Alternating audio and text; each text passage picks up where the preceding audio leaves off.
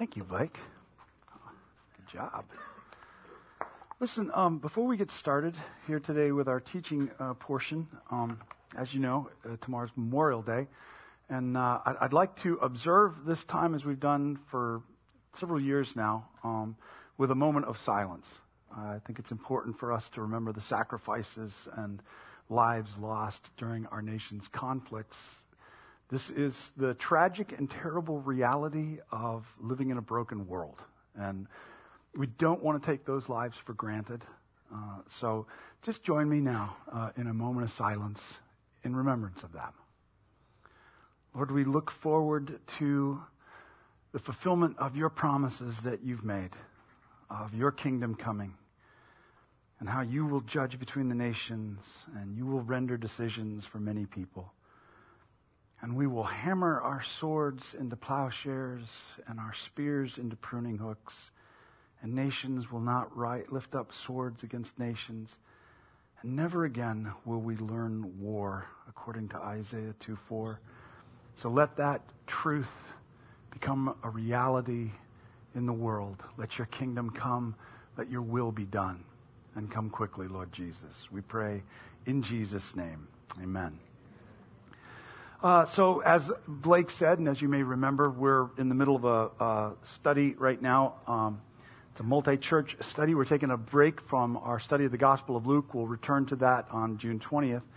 Um, but for the next few weeks, we're going to be looking at this subject that uh, was kind of the brain, brainchild of the churches involved in a group that uh, we've been affiliating with now for the last year, and that's Pastors United of Bay County, which is we're focusing on unity as the church with, with uh, you know, racial unity as, as part of that, or maybe a primary focus uh, of that, which we believe that when we as the church, as God's people, attend to unity, it can have a profound impact on this larger society in which we've been placed. So that's one of the reasons that we're, we're looking at that. Our series is called Lord Make Us One. And we began in Genesis last week talking about, uh, looking at how the Bible described humanity as being made in the image of God. How, uh, uh, you know, how that very origin uh, has profound meaning for us as human beings. How we have intrinsic value and dignity because of whose image we bear. So today, in this series, we're going to be kind of marching our way through the Bible. Again, it's only four weeks long, so, you know, we're going to be skipping a lot of stuff, but, but we're going to be going to the gospel and, and we're going to look at, you know, we, we have the, the, the first Genesis account of humanity. Now we're going to look at the new Genesis account, which the gospels represent, a new Genesis, a new beginning, uh, as the kingdom of God has invaded through Jesus. And, and we're going to look at, at Jesus' priority, uh, in the prayer that he prays for his church, for his followers. We live in a highly divided world. I mean, we know that, of course. It's, it's interesting, though, that human bodies have 3 billion genetic building blocks in our DNA, or, or base pairs is what they're called. That's, that, that, that, makes up who we are. That makes us who we are. We know that. Our DNA is, is what uh, we're comprised of.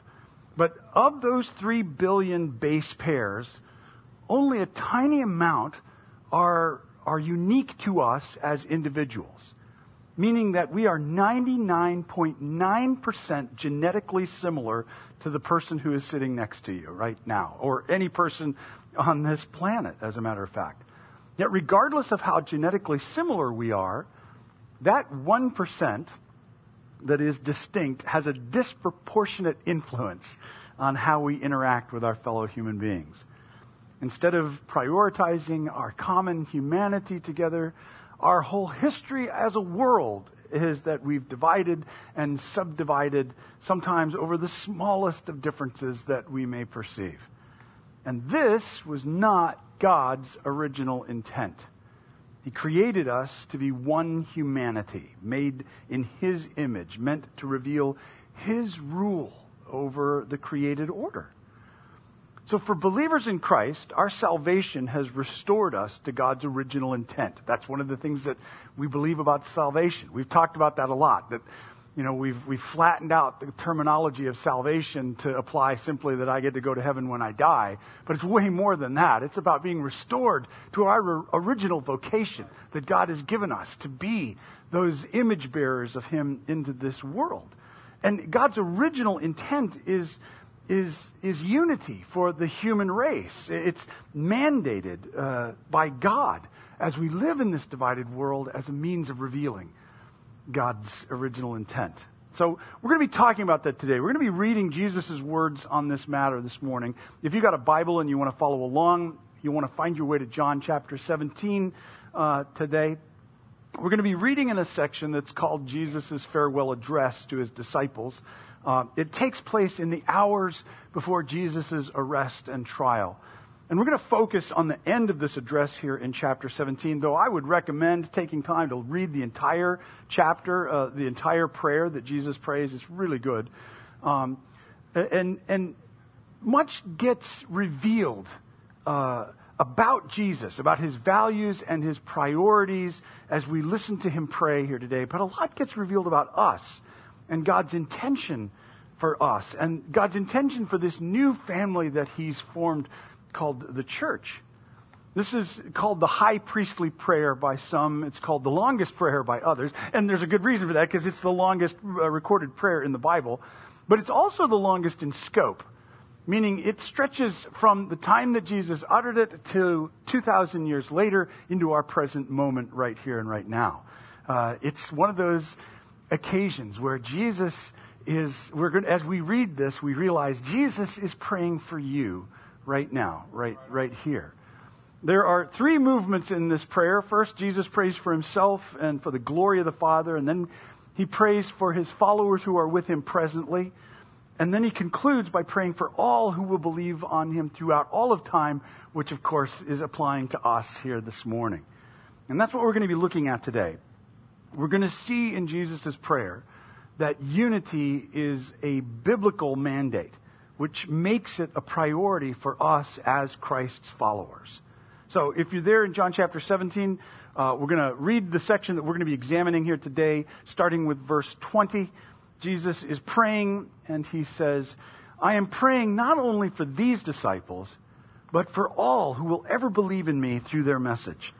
I pray that they'll all be one, just as you and I are one, as you are in me, Father, and I am in you and may they be in us so that the world will believe you sent me.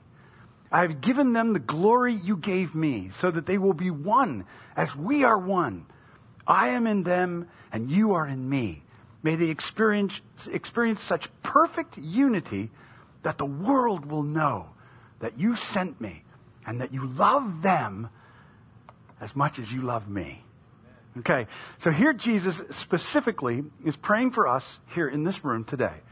And, and for Christ followers everywhere. That means fellow believers wherever they may be. On, on this beach, all the various churches on this beach, in town, in Panama City, in Glendale and Lynn Haven and Callaway and Springfield, and out from there to include all of the churches around this world where all believers in all places are meeting today to celebrate our mutual trust in Christ. He is praying for all of us right here, right now. And this is an ongoing, perpetual prayer being prayed for us, and it's wonderful. It's a wonderful thought uh, to consider it that way. And in this prayer, he repeats three times his intention that we be one, one people, even as Christ and the Father are one. He prayed for unity among his followers. So if God's will is being revealed in Jesus' prayer here, then we see that the gospel initiative tears down traditional barriers to unite all believers in Christ, to unite us in Christ. This, he says, is what's going to cause the world to take note, and it echoes back to when he said that the world is going to know that we're his followers because of our love for one another, back in, in John chapter 13, verse 35. Unity, then, we see, you know, as we put these things together, unity is a gospel mandate. It's, it's meant to be a chief characteristic of the church. This is at the outset. This is right at the beginning of this whole thing that Jesus is making this statement. It is supposed to be a chief characteristic of the church. but, but Rob, what does this mean? When you say unity, I mean, does this mean that we're all going to look alike? Does this, you know, mean that we're all going to have the same tastes and interests? I mean, you know, I, I, there's a lot of things that some person likes that I don't really care for. Orange popsicles gross me out, but some people love them. And, uh, you know, does that mean we're going to think exactly alike and have exactly the same political views and interpret every scripture the same way? That just seems untenable to me. So I'm glad you brought that up because it's, it's an important thing to recognize here that Jesus cannot mean a formal arrangement of unity in this prayer. He's not praying, remember, for uniformity, but, uh, but something else. He's not praying for an institutional unity.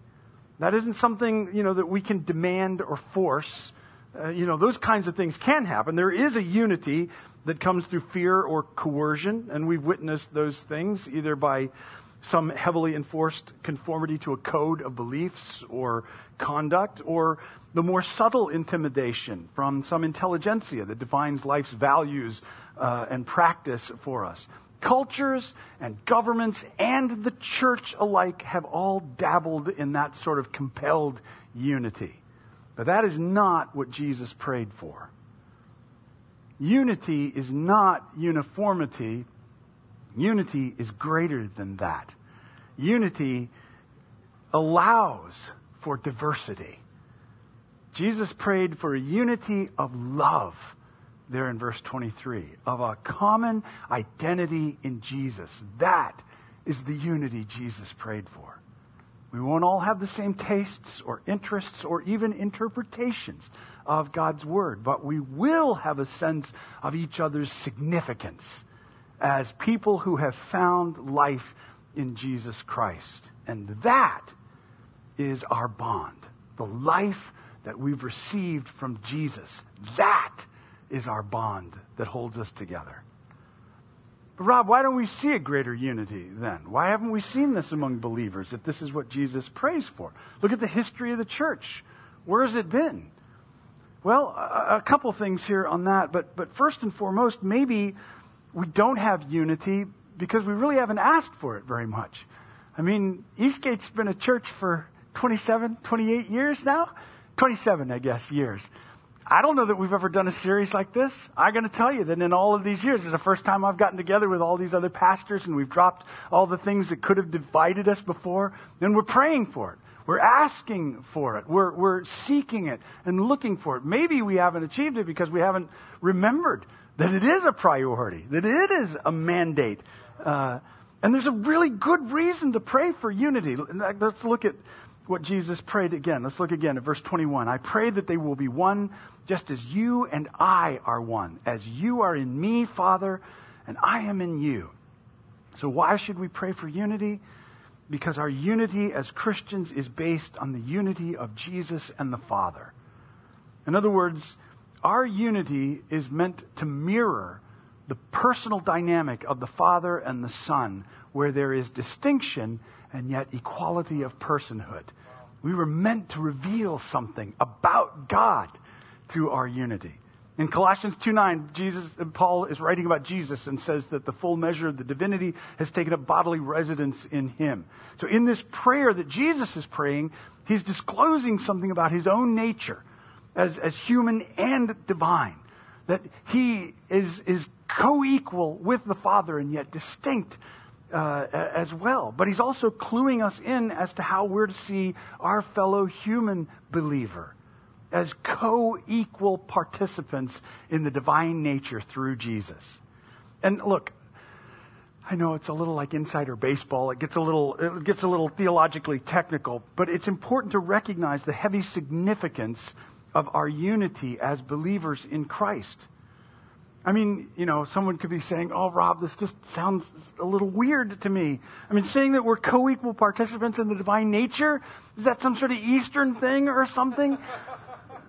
yeah, because the whole Bible is. And I'm quoting 2 Peter 1:14 where Peter says Jesus has given us his precious and wonderful promises so that through them you may participate in the divine nature seeing that you've escaped the corruption that's in the world caused by evil desires. What Peter's talking about is how we as believers in Jesus have now been filled with the Holy Spirit.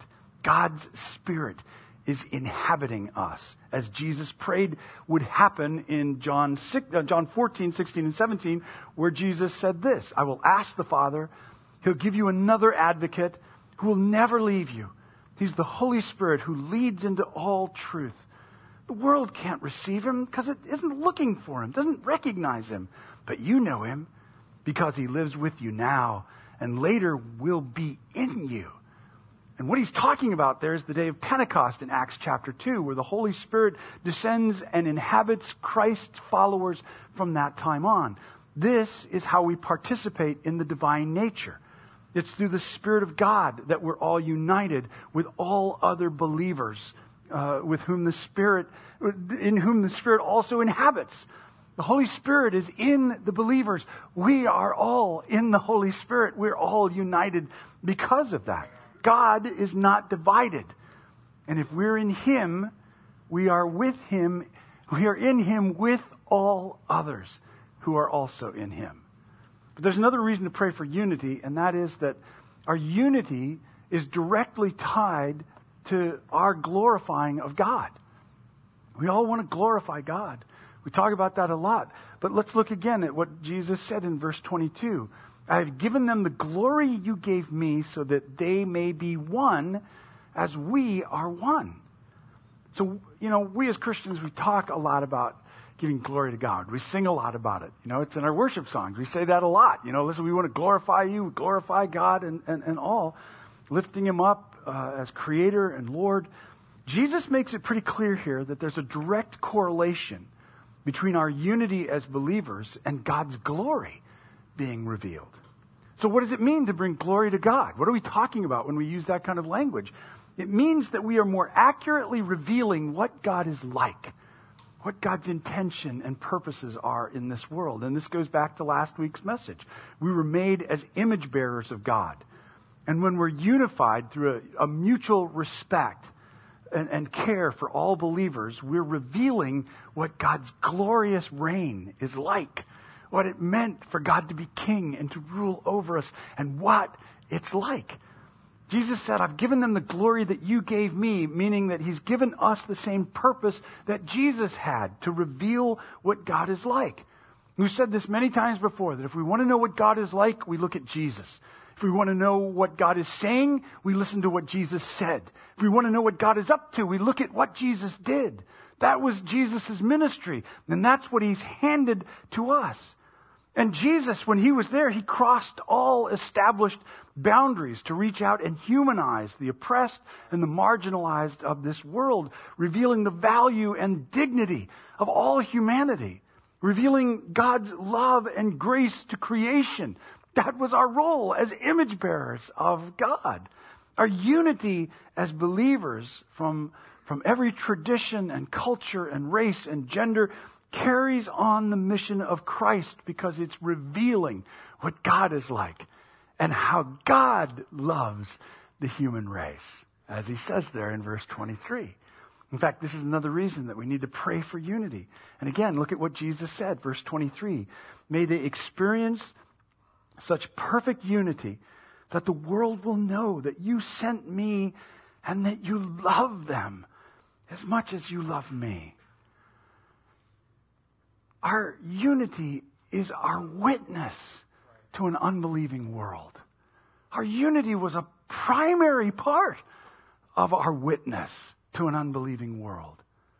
Well, how is this a witness to the world? Well, Listen, it is no secret that the world is a highly divided place. I mean, we lament and complain regularly that our nation feels so terribly polarized by politics and cultural distinctions and all of that. And all of the things that divide the world's people are all potentially present in the church because the church is made up of people. And yet, there is supposed to be something transcendent that draws us together, something that rises above all of those normal and, and what feel like natural barriers.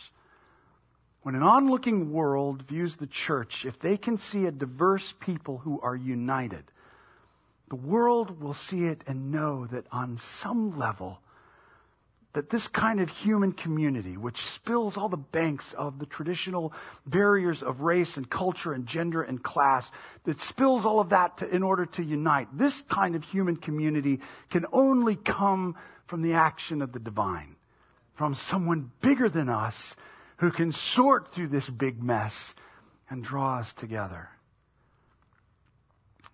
But here's the tragedy of it at this moment. This is the way it could be the way it should be. But the way it is, is not that yet. We don't have that witness. The church has rarely, throughout its entire history, had that sort of witness. And certainly the church in our country has been so highly segregated. We haven't had that witness. We've divided it by race, by politics, by cultural views. And I know that you're very, well, I don't know this. I think it's possible that you're tired of me ranting on about allowing political allegiances to divide us up. But I mean, guys, there have been people who've left Eastgate not because of how I've taught God's Word, and not because of what I've said about Jesus but because they didn't feel I represented Republican politics properly. And I'm just going to say this politicizing of the church is heresy. And you don't hear me use that term very often. But that word, when used biblically and according to its original meaning, is applicable to this. Because it means something that's divisive, something that creates a schism, within the community. And I can't think of anything that does that more than the political allegiances of our world. And I just think that instead of being staunch Democrats or loyal Republicans, let's try being faithful Christians who have set out to do the will of God according to what His kingdom has called for. And if we do that, we'll be praying for and working towards the unity that Jesus prayed that we would have. The unbelieving world is looking on. And all they've seen is the same thing that they've already experienced. How are they going to believe that God loves them unconditionally when we can't do that with each other? How are they going to know? And I don't know. I mean, if this sounds harsh, cheer up because it's going to get worse. Because John in 1 John 4 makes it even tougher. And I'm going to let him say it so that it's not me. But 1 John 4:20 says if someone says I love God but hates a fellow believer, that person's a liar. For if we don't love people we can see, how can we love God whom we cannot see? Unity is a biblical mandate. It's what Jesus prayed for us to have. It's how we glorify God and we reveal to the world the truth of this good news and the greatness of God's grace and unconditional love. And I know that as we look at the church, and as I've mentioned before, it's easy to think that Jesus' prayer has not been answered yet. I mean, we look at the church and all of the divisions that run down religious lines all through our history. Some have reported that there are 34,000 34,000 different denominations in the Protestant church alone. And that doesn't take into account all the variations of Roman Catholicism, Eastern Orthodoxy, Oriental Orthodoxy, Assyrian churches, or Anglicans. It's sort of like where two or more are gathered in my name, there'll be a church split. And it's, it's tempting to think, it's tempting to think that Jesus' prayer went unanswered. You know, well, this thing was a bust. You know, he tried, he meant well, but it didn't happen. But to think that, I believe, would be wrong. Because this isn't a mag- matter of trying to engineer something. This isn't a matter of us trying to work something up or make something happen. It's a matter of perspective. Because you see, from God's perspective, we are one as God views us as his church, big C, we are one. God most certainly answered Jesus' prayer. We just have to believe it and act on it. Just as there's nothing that we have to do to earn our salvation and make it real, we just got to believe it, embrace it, and let that salvation work out in our lives as we live it. The same is true with our unity with all of the church. We're already one. We just have to believe it and live like it. We've always been one. We're one with Macedonia Missionary Baptist Church. We're one with Truth Fellowship and Living Waters Ministry and North Star and Catalyst and Victory Temple and Lynn Haven Methodist and Church on the Beach and City Church and Lighthouse and Woodlawn and I don't have the time or breath to name every church here, but you get the point, right? We are one with all of those who call on the name of Jesus for life. We can't make someone else see it that way. But as much as it's up to us, we can determine whether we will see ourselves as united in Christ with our Catholic sisters and brothers, with our Baptist or Lutheran or Pentecostal or any form of gathering that claims life in Christ. Does it mean we're going to agree with everybody's interpretation of everything? Certainly not. We're not talking about uniformity. We're talking about unity that transcends uniformity and bonds us together in love. N.T. Wright wrote, Unity is vital. Often we sense it, heard like soft music through the partition walls we set up around ourselves. Sometimes we experience it when for a moment we meet Christians from a totally different background and discover that despite our many differences or the traditions that keep us apart, we know a unity of love and devotion that cannot be broken. I can still remember going to, to South Sudan and sitting down with Pastor Judah. And I didn't know his language and he barely knew my language, but we would get to the word Jesus, to the name Jesus, and something would happen. We'd know it, we'd feel it. It's beyond being able to articulate it intelligently, it's just there. There's a union, a unity that's there with all who call on the name of Jesus. And so to me, that's the goal. To recognize that all of these outer trappings that we have, they're all non essential. To learn to perceive each other as one family of God. And, and for us, in our own understanding, uh, as a community called Eastgate, that we remember that without the surfboards and flip flops and disorganized casualness and coffee stains, we are united with every human being who finds their hope and life in Jesus Christ regardless of what differences we may have that are surfaced. Unity is a biblical mandate. It was prayed for from the heart of Jesus. So let's commit to praying for this as well. That we receive by faith what God has provided and that we unite together across any and every barrier that this broken world and its patterns tries to construct that we glorify God with our united faith, revealing the reality of God's unconditional love for us by extending that same love and grace to others. So let's make it our prayer and our purpose to be one with all who call upon Jesus.